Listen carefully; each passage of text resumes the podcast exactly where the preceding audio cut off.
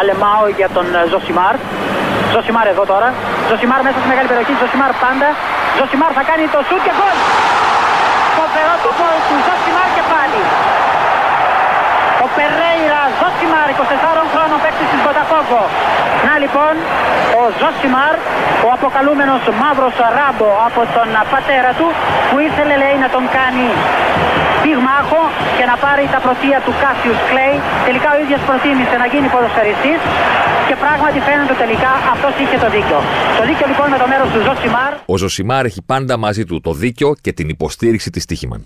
Τώρα που υπάρχει γνώση, η κακή γνώση, η στενάχωρη γνώση, ότι ό,τι παρακολουθούμε είναι τελευταία επεισόδια πριν πέσει η αυλαία στο τέλος της σεζόν, πριν αποχωρήσει ο Γιούργκεν Κλοπ από τον πάγκο της Λίβερπουλ.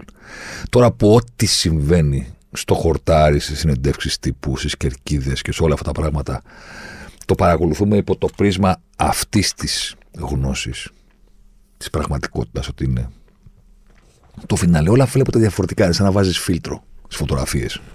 Είναι λίγο σέπια τα πράγματα. Είναι κάπως. Με τον ίδιο τρόπο έχει ήδη αρχίσει το μυαλό να γυρίζει προς τα πίσω. Υπάρχει ένα retrospective, ας πούμε. Ε, όλα τα βλέπεις και τα θυμάσαι υπό τη, σαν ανασκόπηση, σαν... Μπαίνουν και γράφονται τελευταίες σελίδες στο κεφάλαιο που δεν ξέρεις πώς θα κλείσει και δεν γνωρίζεις πώς θα καταλήξει αυτή η σεζόν, αλλά όσο τη βλέπεις να εξελίσσεται, τόσο γυρίζει και το μυαλό σου στα παλιά. Φροντίζουν για αυτά τα social που εμφανίζονται βίντεο, ξέρεις, όλα αυτά. Ήταν λοιπόν τελικός Καραμπάο Κάπ, Λιγκ Κάπ ή Μίλκο Κάπ, όπως το λέγανε παλιά. Ο πρώτος τελικός του Κλοπ. Και ήταν πάλι τέλη Φεβρουαρίου, είκοσι κάτι Φεβρουαρίου, όπως και τώρα.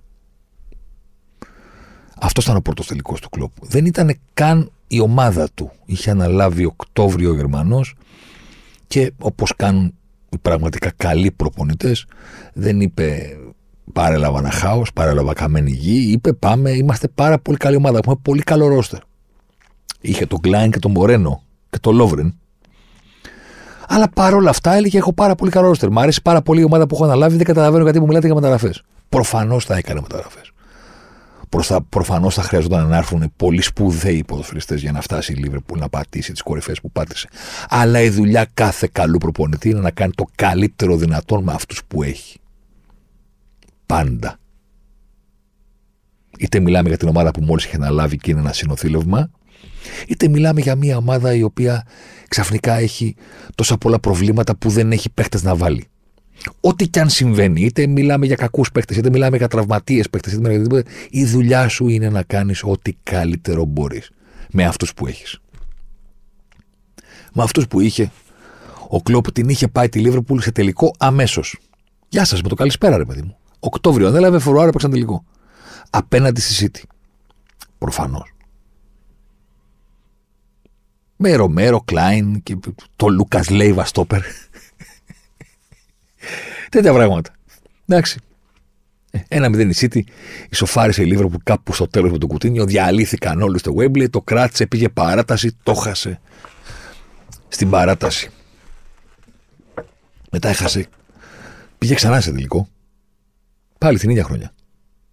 Στο Europa League απέκλεισε τη United. Με το φανχάτο τη United, απέκλεισε την Dortmund σε εκείνο το φοβερό επαναληπτικό στο Anfield και στο φοβερό δεύτερο ημίχρονο και την κεφαλιά του Λόβρεν και το, το, το, το στραβωμένο σαγόνι του Κλοπ που πρώτη φορά το είδαμε σε αυτήν την κατάσταση. Στον πάγκο της Λίβερπουλ πήγαν τελικό, προηγήθηκαν απέναντι σε Σεβίλη, δηλαδή όλ, και τον έχασε και αυτόν. Τότε, μετά τον πρώτο τελικό, είπε μόνο, μόνο οι, οι λύθοι, μόνο οι χαζοί οι λύθοι μένουν στο πάτωμα και περιμένουν την επόμενη ήττα. Θα επιστρέψουμε, θα κάνουμε, θα δείξουμε. Ξέρεις, όταν τα λένε αυτά οι προπονητές φαίνεται λίγο σαν κούφια λόγια, αλλά όταν τελικά βλέπεις όλη την ιστορία μπροστά σου, συνειδητοποιείς ότι πέρα από οτιδήποτε άλλο, ρε παιδί μου, αυτός ο άνθρωπος κράτησε το λόγο του. Και πέρα από οτιδήποτε άλλο, ένα από τα πολλά πράγματα τα οποία έδειξε στον κόσμο η συγκεκριμένη ομάδα με το συγκεκριμένο προπονητή, είναι πόσο επίοικά, θα το πω. Πόσο ηλίθιο είναι, ρε παιδί μου, να αντιλαμβάνεσαι τη ζωή με τον binary τρόπο αυτός που έχασε είναι loser και αυτός που νίκησε είναι winner. Δεν υπάρχει τίποτα πιο ηλίθιο από αυτό. Ο συγκεκριμένος άνθρωπος, ας πούμε, επειδή είχε χάσει τους τελευταίους τελικούς που είχε πάει με την Dortmund και μετά έχασε και τους πρώτους που πήγε με τη Liverpool, γιατί έχασε τον τελικό του Καραμπάο την πρώτη χρονιά, έχασε τον τελικό του Europa League επίσης την πρώτη χρονιά, μετά έχασε τον τελικό του Champions League, μετά έχασε την κούρσα πρωταθλήματος για ένα βαθμό στο ενενήντα οκτώ ενενήντα επτά με μία μόλις ήττα. Αυτός ο άνθρωπος έχανε για ένα διάστημα της ζωής του συνέχεια σαν προπονητής. Και του το έλεγαν κιόλας ότι έχεις χάσει τους τελικούς. Και καθότανε με αυτή την περίεργη σοφία που έχει κάποιες φορές να λέει: μα δεν αισθάνομαι ότι είμαι άτυχος. Μα του λένε: μα έχεις χάσει τους τελικούς. Ναι, αλλά έχω κερδίσει κάποιους άλλους. Δηλαδή δεν αισθάνομαι ότι είμαι άτυχος. Δεν έχω δει ποτέ και δεν έχω πει. Και του έχουν συμβεί πράγματα. Δηλαδή πήγε με τη Λίβερπουλ στο τελικό. Του, του βγάλανε τον καλύτερο παίκτη στον κόσμο για την εποχή του με τραυματισμό. Μετά ο Κάριους έκανε τον κλόουν των γηπέδων. Δηλαδή σκληρά πράγματα. Την επόμενη χρονιά έχασε ενενήντα οκτώ ενενήντα επτά πρωτάθλημα. Έκανε μία ήττα. Σε αυτή τη μία ήττα η μπάλα δεν πέρασε τη γραμμή για κάτι χιλιοστά. Σκληρές ήττες, παιδί μου, θέλω να πω, που σε ρίχνουν στο πάτωμα και δεν σηκώνεσαι. Και σε κάνουν να πιστεύεις ότι όντως είσαι άτυχος. Δεν θα σε, κα... δεν θα σε κατηγορήσει κανένας αν πεις: δεν το πιστεύω την ατυχία μας. Ο οποίος του λέγανε ότι είσαι άτυχος για να του πάρουν τα κακή, λέγει: μα δεν νιώθω άτυχος. Έχω κερδίσει τόσα πράγματα. Ανεξαρτήτως του τι ένιωθε ο ίδιος, υπήρξε και ακόμα υπάρχει μερίδα εκεί έξω. Γιατί αυτό δεν βέει. Ξέρεις, ο κόσμος δεν, δεν θέλει να σηκώσει το χέρι και να πει: δεν θα το ξανακάνω αυτό. Συνεχίζει να το κάνει. Αφού ο οποίος καταλαβαίνει ότι όποιος χάνει είναι loser και όποιος νικάει είναι winner, δεν θα το κάνει, θα σταματήσει να το κάνει. Όσο και να το αποδεικνύει το ποδόσφαιρο ή ο αθλητισμός ότι αυτό που σκέφτεται είναι μια αληθιότητα, θα συνεχίσει να το κάνει. Υπήρξε εποχή που αυτός ο άνθρωπος, ρε εσείς, είχε για κάποια μερίδα του κόσμου, τον έλεγαν loser, ότι χάνει. Καλός χρυσός, παιδί μου, αλλά δεν κερδίζει τους τελικούς. Κατάλαβες, ε? Δεν έχει αυτό το που σου κάνουν έτσι και τους κοιτάς και λες: τι, τι, τι, τι μου λες, τι περιγράφεις, τι εννοείς. Ότι υπάρχουν μέρες που κερδίζουν και αυτός είναι που χάνει. Τι εννοείς? Δεν τον βλέπεις ότι είναι γεννημένος νικητής. Δεν τον βλέπεις ότι είναι γεννημένος ηγέτης που οδηγάει την ομάδα του μπροστά και δεν θα σταματήσει αν δεν νικήσει. Αυτό σημαίνει winner. Ή για να το χρησιμοποιήσω, να πω ξανά μάλλον τη δική του έκφραση που την είπα και σε ένα προηγούμενο πόντα, ας πούμε. Ο κόσμος δεν είναι γεμάτος από νικητές. Ο κόσμος είναι γεμάτος από ανθρώπους που δεν σταματάνε να προσπαθούν. Και κάποια στιγμή κερδίζουν. Αυτό είναι όλο. Και κάποιες άλλες φορές χάνουν. Ή για να χρησιμοποιήσω πάλι δική του έκφραση, δεν χάνουν. Απλώς αποτυγχάνουν με έναν υπέροχο τρόπο. Αυτό είχε ζητήσει από την ομάδα του όταν μπήκε να παίξει τον επαναληπτικό του Μπαρτσελώνα. Μπορείτε να τα καταφέρετε, τους είπε. Όλοι νομίζουν ότι είναι αδύνατον, αλλά εγώ πιστεύω ότι είναι δυνατόν μόνο και μόνο επειδή είστε εσείς. Αλλά αν δεν τα καταφέρετε, τουλάχιστον να αποτύχουμε με έναν υπέροχο τρόπο, να γίνει μια φοβερή βραδιά. Αυτό, ξέρεις, το να πιστέψεις. Όχι επειδή δεν σε νοιάζει η νίκη. Προσέξτε. Γιατί λένε ότι αυτοί που τους νοιάζει το ταξίδι είναι αυτοί που δεν πάνε στην κορυφή. Καταλαβαίνεις ότι ο άλλος, άμα σου μιλάει για το ταξίδι και σημασία έχει το ταξίδι κτλ., ότι είναι, ρε παιδί μου, φλούφλης και loser που επειδή δεν μπορεί να φτάσει στον προορισμό, μας το παίζει η ιστορία και μας μιλάει για το ταξίδι. Όχι. Όλα αυτά γίνονται για να νικήσουμε. Πεθαίνουμε στο κήπεδο για να νικήσουμε. Αλίμονος όποιον πιστέψει ότι δεν μας νοιάζει η νίκη και ότι είμαστε εδώ για οτιδήποτε άλλο. Για τη νίκη είμαστε εδώ. Απλώς επειδή δεν γίνεται πάντα να νικάς και το ξέρουμε, είμαστε αποφασισμένοι να τα κάνουμε όλα στο maximum, νικάμε, χάνουμε.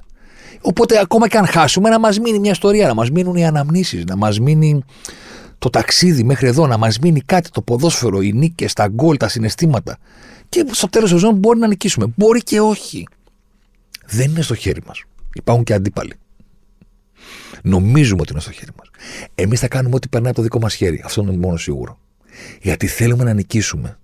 Μακριά από μας η σκέψη ότι είμαστε τίποτα φιλόσοφοι που μας νοιάζει μόνο το ταξίδι και το, και το vibe και δεν νοιαζόμαστε για την νίκη. Όχι. Νοιαζόμαστε για την νίκη. Απλώς γνωρίζουμε ότι μπορεί να μην έρθει κιόλας. Και αν δεν έρθει, θα στοιχήσουμε να προσπαθούμε. Αυτόν τον τύπο, επειδή δεν τον έβλεπαν να νικάει, του έλεγαν: ναι, μωρέ, κάτι σου λείπει. Μέχρι που κάποια στιγμή δεν του λείπει. Μπορεί να κάνει να μην χάνει. Δηλαδή, κάποια στιγμή τελείωσε το διάστημα που είχε συνεχόμενες ήττες και άρχισε το διάστημα που είχε συνεχόμενες νίκες. Οπότε πήρε το πρωτάθλημα. και στα πρώτα είκοσι πέντε παιχνίδια του πρωταθλήματος έκανε είκοσι τέσσερις νίκες και μία ισοπαλία. Ο loser, το καλύτερο ξεκίνημα στην ιστορία των πέντε πρωταθλημάτων της Ευρώπης των Μεγάλων, που δεν θα επαναληφθεί, δεν μπορεί να γίνει. Και αν γίνει, δεν θα γίνει στην Premier League. Δεν θα δούμε πουθενά μία ομάδα να κάνει είκοσι τέσσερις νίκες σε είκοσι πέντε παιχνίδια και μία ισοπαλία. Αποκλείεται. Πήρε το πρωτάθλημα, το πρώτο αυτής της ομάδας μετά από τριάντα χρόνια. Δηλαδή, κουνήθηκε ο δείκτης από το δεκαοκτώ, από το δεκαεννιά και πάνω του σηκώθηκε όλη η σκόνη της γης. Στον τάφο του Ταγχαμών είχε λιγότερη όταν άνοιξαν την πόρτα. Από τον δείκτη της Λίβερπουλ που έγραφε από τα δεκαοκτώ χρόνια που έκανε κρακ και πήγε στα δεκαεννιά πρωταθλήματα, λιγότερη σκόνη είχε. Ο του Ταγχαμών. Μετά πήγε να παίξει τελικό του European Super Cup, τον πήρε γι' αυτόν. Μετά πήγε να παίξει παγκόσμιο συλλόγων. Παρένθεση, δεν το έχει πάρει ποτέ η Λίβερπουλ. Τον πήρε γι' αυτόν στην παράταση. Μετά φτιάξε την επόμενη Λίβερπουλ του είκοσι δύο. Υβριδική με κάποιους από τους παλιούς, αλλά με κάποιους καινούριους. Έκανε μια συγκλονιστική σεζόν, διεκδίκησε τέσσερα τρόπαια. Πήγε στο τελικό του Λιγκ Κάπ, τον πήρε γι' αυτόν. Πήγε στο τελικό του Κυπέλου, τον πήρε γι' αυτόν. Και μετά έχασε πάλι το πρωτάθλημα για ένα βαθμό από τη Σίτι και το τελικό από τη Ρεάλ Μαδρίτης πάλι. Όπως και στο Κίεβο, αυτή τη φορά με την ομάδα του να είναι εκατό φορές καλύτερη, αλλά να πέφτει πάνω στον Τουρκά που βγάζει τα πάντα. Και τελικά έχει και νίκες. Έχει και ήττες. Σίγουρα έχει λιγότερο ποσοστό ανθρώπων εκεί έξω που όταν το βλέπουν είναι «Α, καλός μωρέ, αλλά loser». Υποθέτω ότι έχουν μειωθεί αυτοί. Υποθέτω ότι κάποιοι κατάλαβαν για το συγκεκριμένο πρόσωπο ότι δεν θα πρέπει να τον βλέπουν υπό αυτή τη διαδικασία. Γιατί τα θυμάσαι όλα αυτά, θα μου πεις τώρα, τα θυμάμαι όλα αυτά.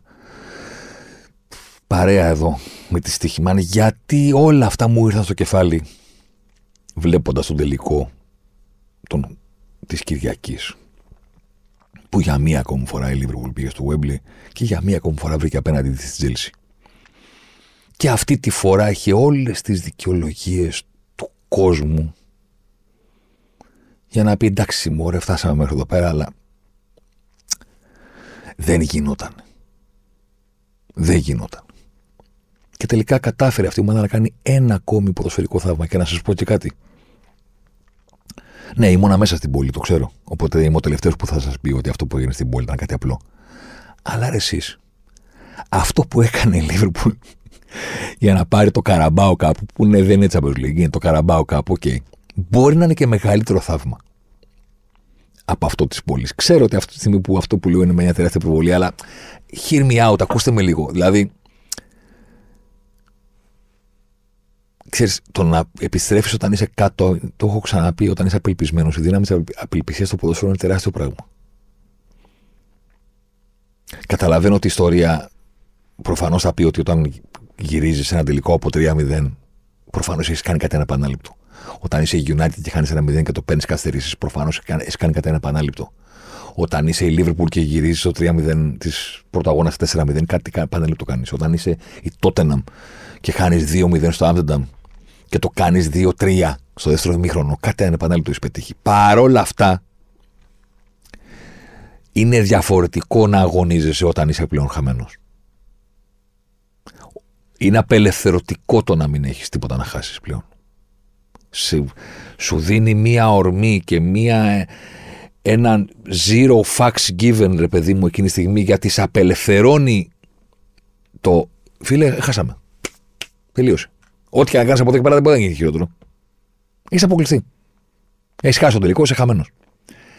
Κρύβει μέσα του αυτή η είδηση στο μυαλό αυτών των ανθρώπων που αγωνίζονται εκείνη τη στιγμή, οι οποίοι είναι μεγάλοι νικητές, γιατί έχουν φτάσει να παίξουν τελικό Champions League, κάτι που εκατομμύρια άνθρωποι ενδυνεύονται και δεν μπορούν να πλησιάσουν ούτε απ' έξω. Οπότε είναι σίγουρα μεγάλοι νικητές αυτοί, να το, το, το έχετε πάντα στο μυαλό σας. Παίζουν τελικό. Σίγουρα είναι πάρα πολύ και αυτό που κάνουν. Ανήκουν στο ένα τοις εκατό του πληθυσμού, ρε παιδί μου, στο μηδέν κόμμα πέντε τοις εκατό του πληθυσμού όσον αφορά το ταλέντο. Τόσο καλοί που παίζουν τελικό Champions League, κυπέλου, οτιδήποτε. Εκείνη τη στιγμή που εντυπώνεται βαθιά μέσα τους ότι δεν μπορούν να τα καταφέρουν, αυτό το πράγμα με έναν τρόπο τους απελευθερώνει. Και αν βρουν με λίγο τύχη κάτι στην αρχή, μια σπίθα, θα γίνει σπίθα πικαριά που λέγεται το τραγούδι, καταλαβες. Δεν λέω να σταματήσουμε να τους αποθεώνουμε αυτούς που γυρνάνε από το μηδέν τρία. Λέω ότι ο απελπισμένος δεν πρέπει ποτέ να συγκρίνεται με αυτόν ο οποίος μάχεται και έχει κάτι να χάσει. Και επίσης λέω ότι εσείς δεν μπορούμε να συγκρίνουμε world class ποδοσφαιριστές που έχουν φάει τα γήπεδα με το κουτάλι με τα κουτάβια που έβαλε ο Κλοπ στον τελικό της Κυριακής. Γιατί μιλάμε για τώρα για τη σύγκριση με των top dogs με τα κουτάβια, κυριολεκτικά κουτάβια, κανονικά, δηλαδή πώς να το πω ρε παιδί μου, κάτι παιδάκια που δεν ξέρει κανένας ποιοι είναι. Ούτε οι οπαδοί της Λίβερπουλ δεν ξέρουν ποιοι είναι. Δεν τους ξέρει κανένας. Δεν είναι ότι παίζουν όλη τη χρονιά με μπιτσιρίκια. Υπάρχει αυτό. Το να παίζεις όλη τη χρονιά με μπιτσιρίκια. Να κάνεις μια νεανική ομάδα και να παίζουν. Αυτοί ψήνονται κατά τη διάρκεια της σεζόν. Εδώ μιλάμε για μπιτσιρίκια τα οποία είναι άγραφα. Literally. Αυτός λοιπόν ο τύπος του παλεύουμε με ό,τι έχουμε. Με το Λούκας λέει Βαστόπερ, με το Λούκας λέει Βαστόπερ, με το Μινιολές το τέρμα, με το Μινιολές το τέρμα. Δεν έχουμε δικαιολογίες. Ό,τι και να μας συμβαίνει, παλεύουμε. Το κάνει από την πρώτη μέρα που ανέλαβε και με έναν τρόπο μαγικό του τα φέρνει έτσι ζωή που το κάνει ακόμα και τώρα που μετράει μήνες πριν πει το αντίο στη συγκεκριμένη ομάδα. Γιατί πηγαίνει να παίξει ένα τελικό και του λείπουν. Ο Άλισον στο τέρμα. Έξω. Τρεντ Αλεξάντερ-Άρνολντ δεξιμπακ. Έξω. Όχι έξω αμφίβολος τραυματίας τριάντα λεπτά. Έξω. Πατερίτσες στην κερκίδα. Του λείπει ως εναλλακτική να υπάρχει και ο Μάτιπ στην άμυνα εδώ και πάρα πολύ καιρό.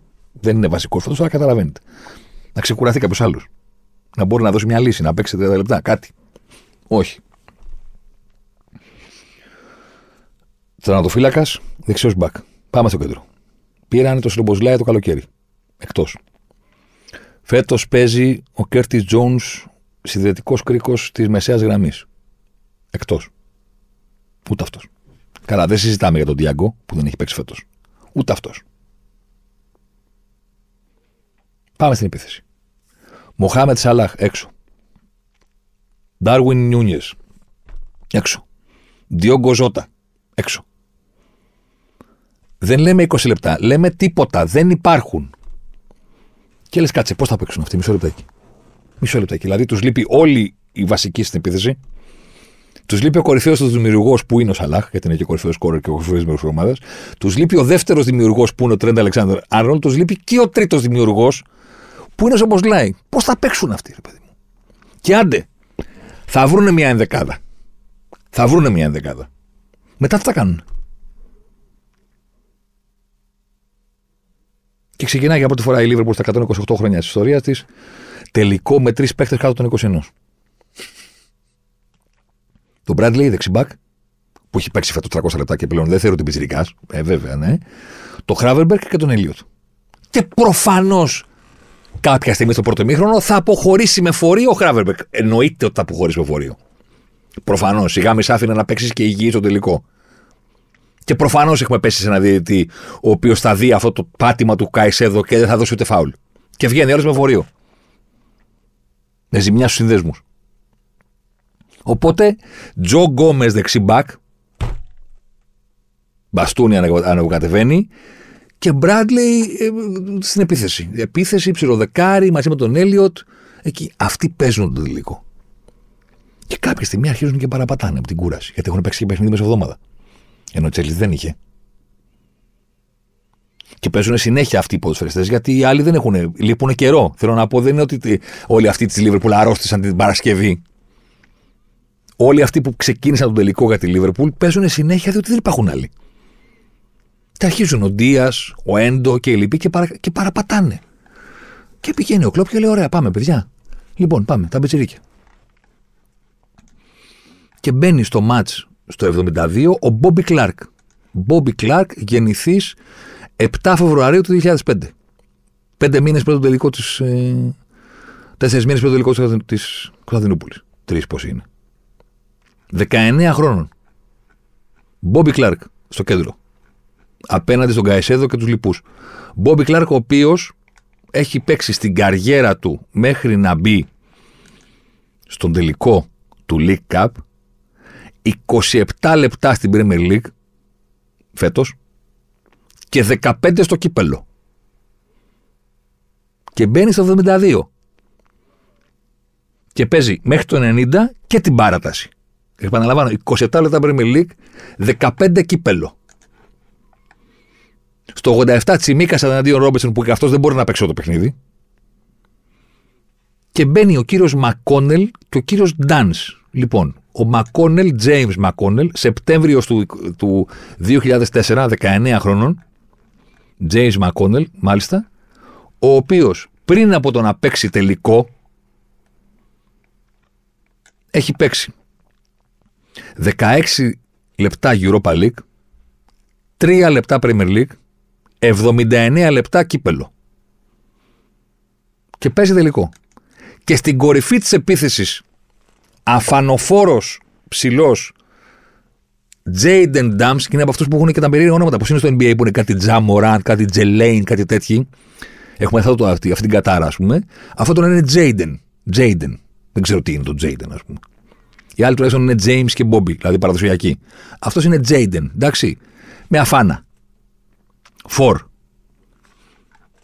οποίος είναι τον Ιανουάριο του δύο χιλιάδες έξι. Είναι μετά την Κωνσταντινούπολη έχει γεννηθεί.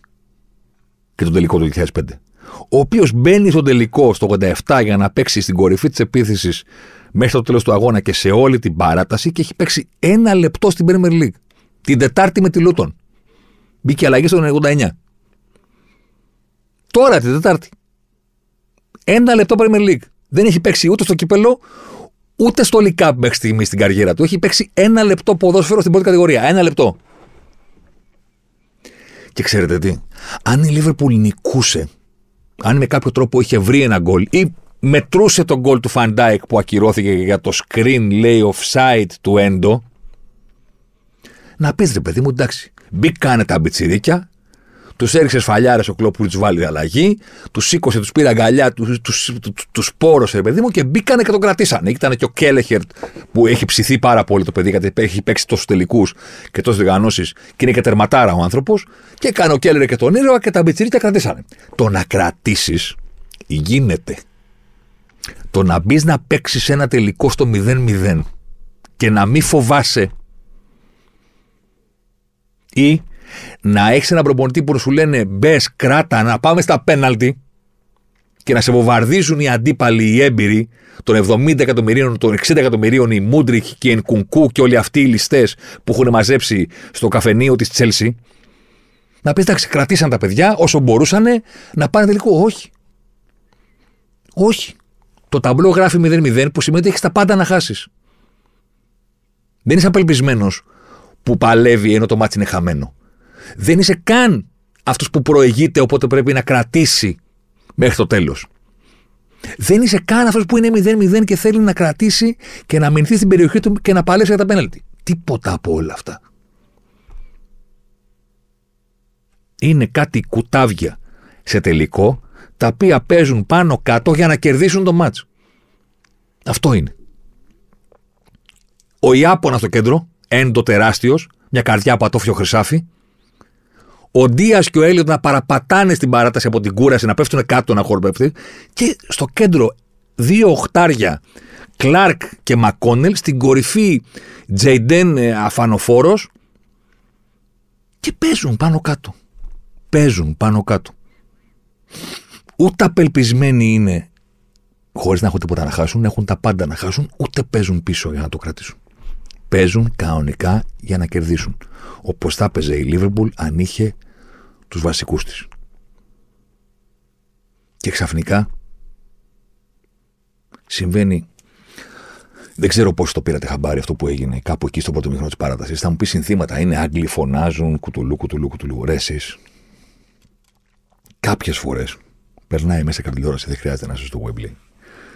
Είσαι και Μάλατα Τουρκ ή στο, στο Παρίσι. Ή στη Μαδρίτη, ξέρεις, στον τόπο του εγκλήματος, στον Τραγκάο.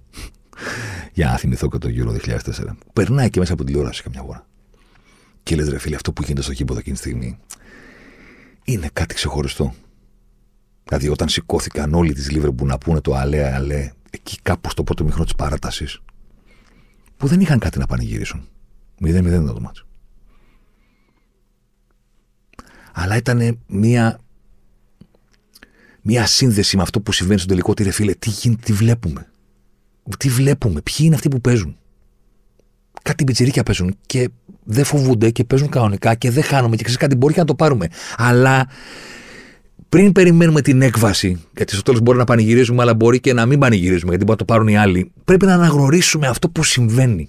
Και αυτό που συμβαίνει δεν είναι φυσιολογικό. Δεν είναι κανονικό. Δεν το βλέπεις. Δεν θα το ξαναδούμε ποτέ σε τελικό, πιθανότατα. Ποτέ. Να παίζουν αυτά τα πιτσιρίκια σε ένα τελικό. Βάλ' το λίγο, γιατί θα, το έχεις έτοιμο. Άκου τώρα τι γίνεται. I mean, there's no doubt Liverpool were really hanging on towards the end of the game and they need an extra time.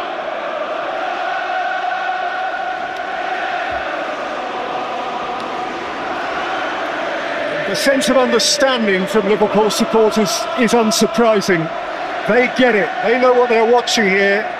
They're watching some uh, pups playing alongside the big dogs on a big, big day and they uh, require encouragement and love and they're getting it. Ο Ντρόρι ξέρει τι λέει τώρα.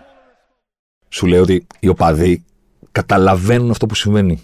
Ανταποκρίνονται σε αυτό που συμβαίνει. They get it. Και δεν είναι έκπληξη ότι το καταλαβαίνουν. Ανταποκρίνονται σε αυτό που συμβαίνει. Σου λέει πρέπει να στηρίξουμε αυτό που συμβαίνει, γιατί αυτό που συμβαίνει δεν είναι κανονικό. Παίζουν κάτι παιδιά. Δηλαδή στην πραγματικότητα η Λίβερπουλ αυτή τη στιγμή παίζει ένα τελικό και δεν, έχει, δεν είναι ότι λείπουν όλοι αυτοί οι ήρωες του παρελθόντος. Όλοι.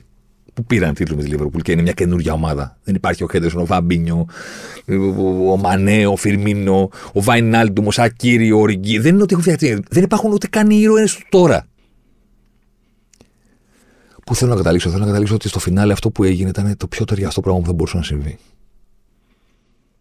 Γιατί στην πραγματικότητα, στον αγωνιστικό χώρο δεν ήταν καν οι ήρωες της ομάδας.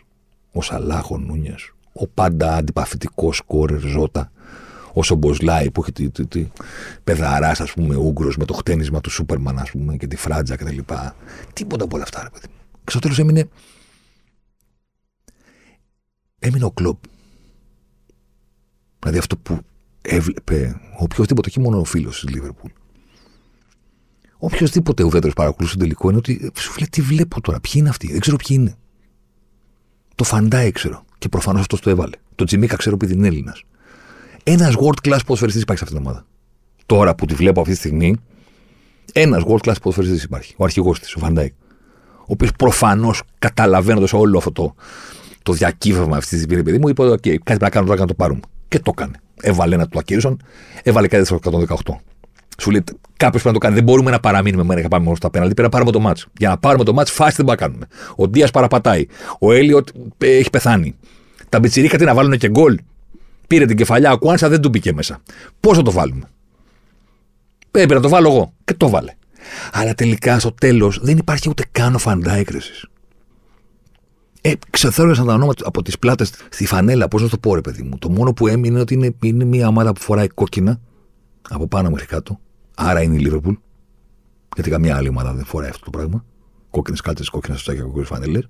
Άρα αυτή είναι η Λίβερπουλ. Τώρα, ονόματα στις πλάτες των παιχτών δεν υπάρχουν.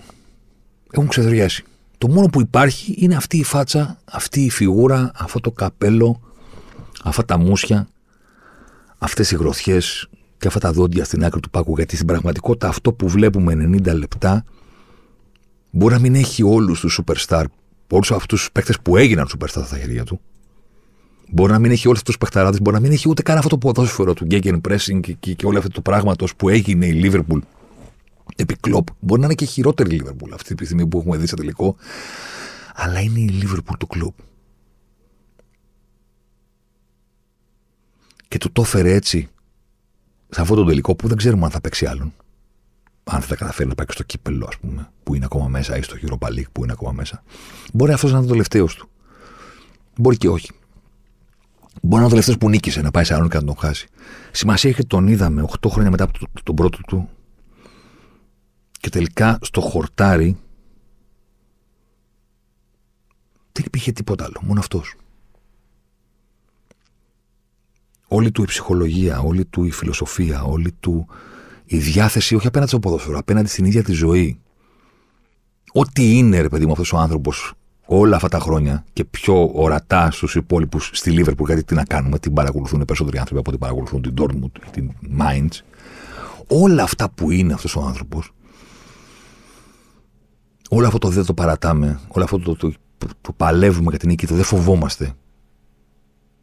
Όλο αυτό του χάρισε το ποδόσφαιρο έναν τελικό που είναι σαν να λες ότι ρε φίλε, τελικά μήπως του τραυματίστηκαν όλοι οι παίκτες. Για να μείνει τελικά αυτός πάνω από τα πάντα σε αυτό το τελικό. Να μην είναι ο τελικός του Σαλάχ, του Νούνιες, του νέου ήρωα ή του, δεν ξέρω εγώ, του Ζότα. Δεν είναι καν τελικά ο τελικός του Φαντάι, αν το σκεφτείς. Το άβαλε τον κόλλο αρχηγός, ναι, κολοσσός, πήγε στα αποδητήρια, κοίταξε την κάμερα και είπε με νόημα αυτό το ωραίο ύφος που έχει ο ψηλός. Το νομίζανε ότι έχω τελειώσει. Τελικά δεν είναι ούτε αυτόν. Είναι του Κλοπ και δεν είναι του Κλοπ επειδή έχει αποφασίσει ότι θα φύγει στο τέλος του σεζόν. Οπότε είναι όλα συναισθηματικά φορτισμένα γύρω από το μεγάλο Γερμανό. Είναι γιατί τελικά στο χορτάρι υπάρχουν δέκα ποδοσφαιριστές που φοράνε την κόκκινη φανέλα. Το κόκκινο σουτσάκι και τις κόκκινες κάλτσες. Και στον πάγκο τους έχουν αυτόν. Και στις κερκίδες έχουν αυτούς τους πιστούς που όταν θέλουν είναι καλύτεροι φαν και οι καλύτεροι υποστηρικτές στον κόσμο. Όταν το καταλαβαίνουν αυτό που συμβαίνει στον αγωνιστικό χώρο, όταν καταλαβαίνουν τη σημασία της ύπαρξής τους στις κερκίδες, όταν παραμερίζουν το άγχος που έχουν για την έκβαση του αγώνα ή οτιδήποτε άλλο και λένε τώρα έχουμε μια δουλειά, παιδιά. Πρέπει να υποστηρίξουμε αυτούς που βρίσκονται στον αγωνιστικό χώρο. Γιατί έτσι μας λένε. Supporters. Το έχω πει πολλές φορές, θα το ξαναπώ άλλη μία. Η αγαπημένη μου λέξη στην Ελλάδα τσακωνόμαστε και λέμε φίλαθλος, οπαδός, είναι χούλιγκαν, φαν. Τίποτα από όλα αυτά. Στο, στο καλάθι των αχρήστων. Η καλύτερη λέξη στον κόσμο για αυτούς που κάθονται στις κερκίδες είναι supporters. Υποστηρικτές. Αυτή είναι η δουλειά τους. Δεν την κάνουν πάντα καλά. Κάποιες φορές δεν την κάνουν καθόλου. Γιατί είναι βαριούνται, γιατί δεν αισθάνονται κοντά στην ομάδα ή οτιδήποτε. Αλλά όταν την κάνουν καλά, είναι αυτοί και μόνο αυτοί. Να υποστηρίξουν τους έντεκα παίκτες που βρίσκονται στον αγωνιστικό χώρο και τον προπονητή για να πάρει τις σωστές αλλαγές. Να είναι πίσω τους σε κάθε τάκλιν, σε κάθε απόφαση. Σε οτιδήποτε συμβαίνει στον αγωνιστικό χώρο. Ξέρω ότι το Καραμπάο Κάπ δεν είναι τίποτα φοβερό. Προφανώς.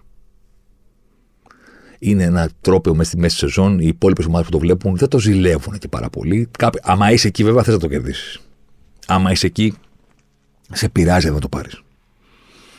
Αν είσαι εκεί, το βρίσκεις σαν ένα καλό ιονό για την πορεία της σεζόν. Σου δίνει μια ψυχολογία. Κάτι σου δίνει. Σπουδαίο δεν είναι.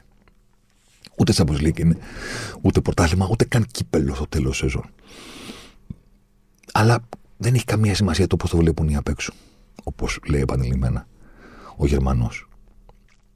Σημασία έχει μόνο το τι νιώθουν αυτοί οι άνθρωποι που είναι μέσα στην ομάδα. Δηλαδή ο παδί, οι παίχτες, ο προπονητής και αυτοί που δουλεύουν για το σύλλογο. Τίποτα άλλο. Του τα έφερε έτσι η μοίρα, του τα έφερε έτσι η ζωή του Γερμανού να έχει. Έναν τελικό στην καριέρα του που δεν μοιάζει με κανέναν άλλον. Ο ίδιος δήλωσε ότι είναι σίγουρα το πιο ξεχωριστό τρόπαιο που κατακτώ ποτέ. Προφανώς, γιατί στο τέλος ρε εσείς φτιάχτηκαν έτσι οι συνθήκες ώστε να δούμε σε όλο το μεγαλείο του τι ήταν αυτός ο άνθρωπος για αυτό το σύλλογο, για αυτή την ομάδα και στο ποδόσφαιρο γενικά. Ένα τύπος που έλεγε με ό,τι έχουμε. Δεν ήταν μόνο αυτό. Έφτιαξε συγκλονιστικές ομάδες και στην Dortmund και στη Λίβερπουλ. Πάνω απ' όλα έφτιαξε τεράστιους ποδοσφαιριστές που δεν τους βρήκε ως τεράστιους ποδοσφαιριστές. Είχε μια σπάνια ικανότητα να κάνει world class ποδοσφαιριστές, όχι άνθρωπους που δεν ήταν world class ή δεν είχαν το potential, το είχαν, αλλά στα χέρια του το υλοποίησαν. Αυτό το έκανε όλη την καριέρα και συνεχίζει να το κάνει ακόμα και τώρα. Γιατί απέναντι στο κέντρο της Τσέλσι ήταν ο Καϊσέδο που το καλοκαίρι αποφάσισε να τον πάρει ο Κλοπ. Και ήθελε να τα σκάσει. Και το Λάβια ήθελε να πάρει. Και δεν ήθελαν. Είχαν συμφωνήσει με την Τσέλσι, δηλαδή πήγε να κάνει μια κίνηση εκατό εκατομμυρίων να πάρει τον Καϊσέδο. Να ξεφύγει τελείως και να πει: τον θέλω, ρε παιδί μου, θέλω να ξαναφτιάξω το, το κέντρο της Λίβερπουλ και μακάλιστα στον Σόμποσλαϊ, θα δω, θέλω και τον Καϊσέδο. Να πάρω αυτό το παιχταρά, να δώσω κατά τόσα. Και του είπε ο άλλος: τα έχω βρει με την Τσέλσι. Και πανηγύριζαν όλο το καλοκαίρι τη Τσέλσι ότι σιγά μην πήγαινε σε εσάς και εκείνο και τ' άλλο και τι ομάδα φτιάχνουμε. Κάποια άλλη ομάδα θα έλεγε: κοίτα, δηλαδή τον χάσαμε και πω, πω, πω, ας πήραν αυτό το παιχταρά και εμείς πήραμε τα λιμά. Τα λιμά είναι ο Ιάπωνας. Ο Έντο.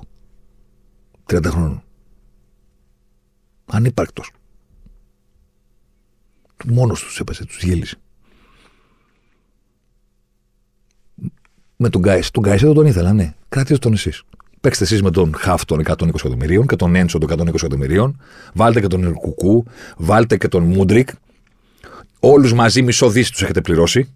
Και γενικά η ομάδα σας κοστίζει ένα δις. Και εγώ θα παίξω με τον Έντο και τα μπεζίρικα. Αυτούς έχω. Και δεν μπορείτε να το σκεφτώ και πάρα πολύ. Ούτε αυτός το σκέφτηκε, ούτε εκείνοι το σκέφτηκαν. Τον έπαιξαν το τελικό.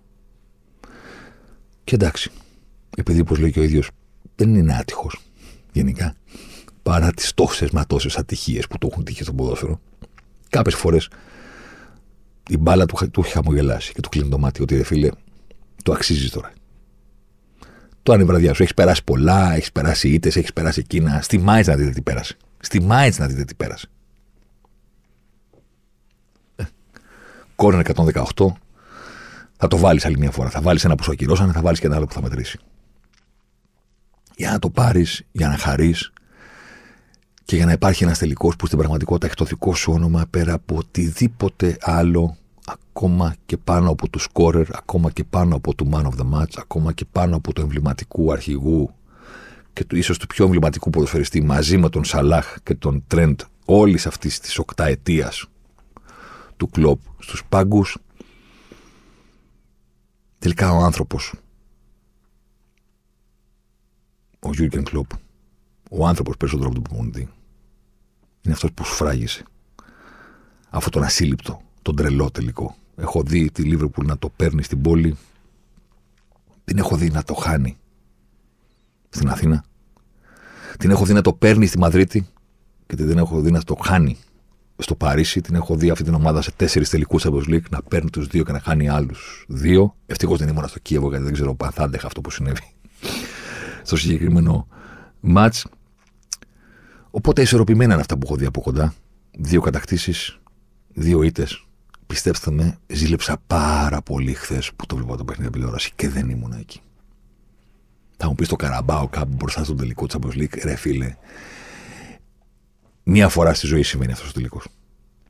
Με αυτά τα παιδιά, με αυτούς τους άγραφους, με τους ανύπακτους, όχι έναν σε μία θέση, με τόσους πολλούς, με τόσα μπιτσιρίκια που δεν τους ξέρεις καν ποιοι είναι, με τόσους παίκτες έξω να πηδάνε στους πανηγυρισμούς με πατερίτσες, με αυτόν τον τύπο στην άκρη του μπάγκου και αυτόν τον κόσμο στις κερκίδες του Wembley να κάνει αυτό το πράγμα στο τραγούδι, στην παράταση, ρε φίλε, ναι, ζήλεψα, πέθανα που δεν ήμουν εκεί. Πέθανα. Ναι, το ξέρω, η σεζόν έχει ακόμα. Κανείς δεν ξέρει τι άλλο μπορεί να μπει στο τραπέζι και στην κουβέντα, τι άλλο μπορεί να πετύχει ή που άλλο μπορεί να αποτύχει η συγκεκριμένη ομάδα με το συγκεκριμένο πορτί μέχρι το τέλος της σεζόν. Το ξέρω ότι στο τέλος είπα ότι θα πούμε και θα κάνουμε πολλά. Ίσως δεν ξέρει κανένας τι θα είναι αυτά. Οπότε και αυτό είπα τώρα, δεν, δεν κατάλαβα γιατί είναι αυτό να το περιμένω να το πω στο τέλος της σεζόν και να κάνουμε retrospective και να το βάλουμε σαν σκόπιση. Όχι. Θα μαζευτούμε να το πούμε τώρα. Τώρα που έγινε το μάτς, θα κάνουμε έκτακτο επεισόδιο. Κάτι που με κάτι δικό μου είναι, του βάζω φωτιά και το καίω. Έχω μαζί μου και τη στοίχημα, το είπαμε αυτό. Να μαζί σα, ξέρω πολύ. Οκ. Okay. Δεν το παραγνωρίζουμε αυτό, το σημειώνουμε. Αλλά σε κάθε περίπτωση, αν το νιώθω να το κάνω γιατί είναι η ομάδα μου, θα το κάνω. Και δεν πειράζει εσείς οι υπόλοιποι που δεν σας ενδιαφέρει και τόσο πολύ η Λίβερπουλ, να σας ενδιαφέρει, θα πω εγώ.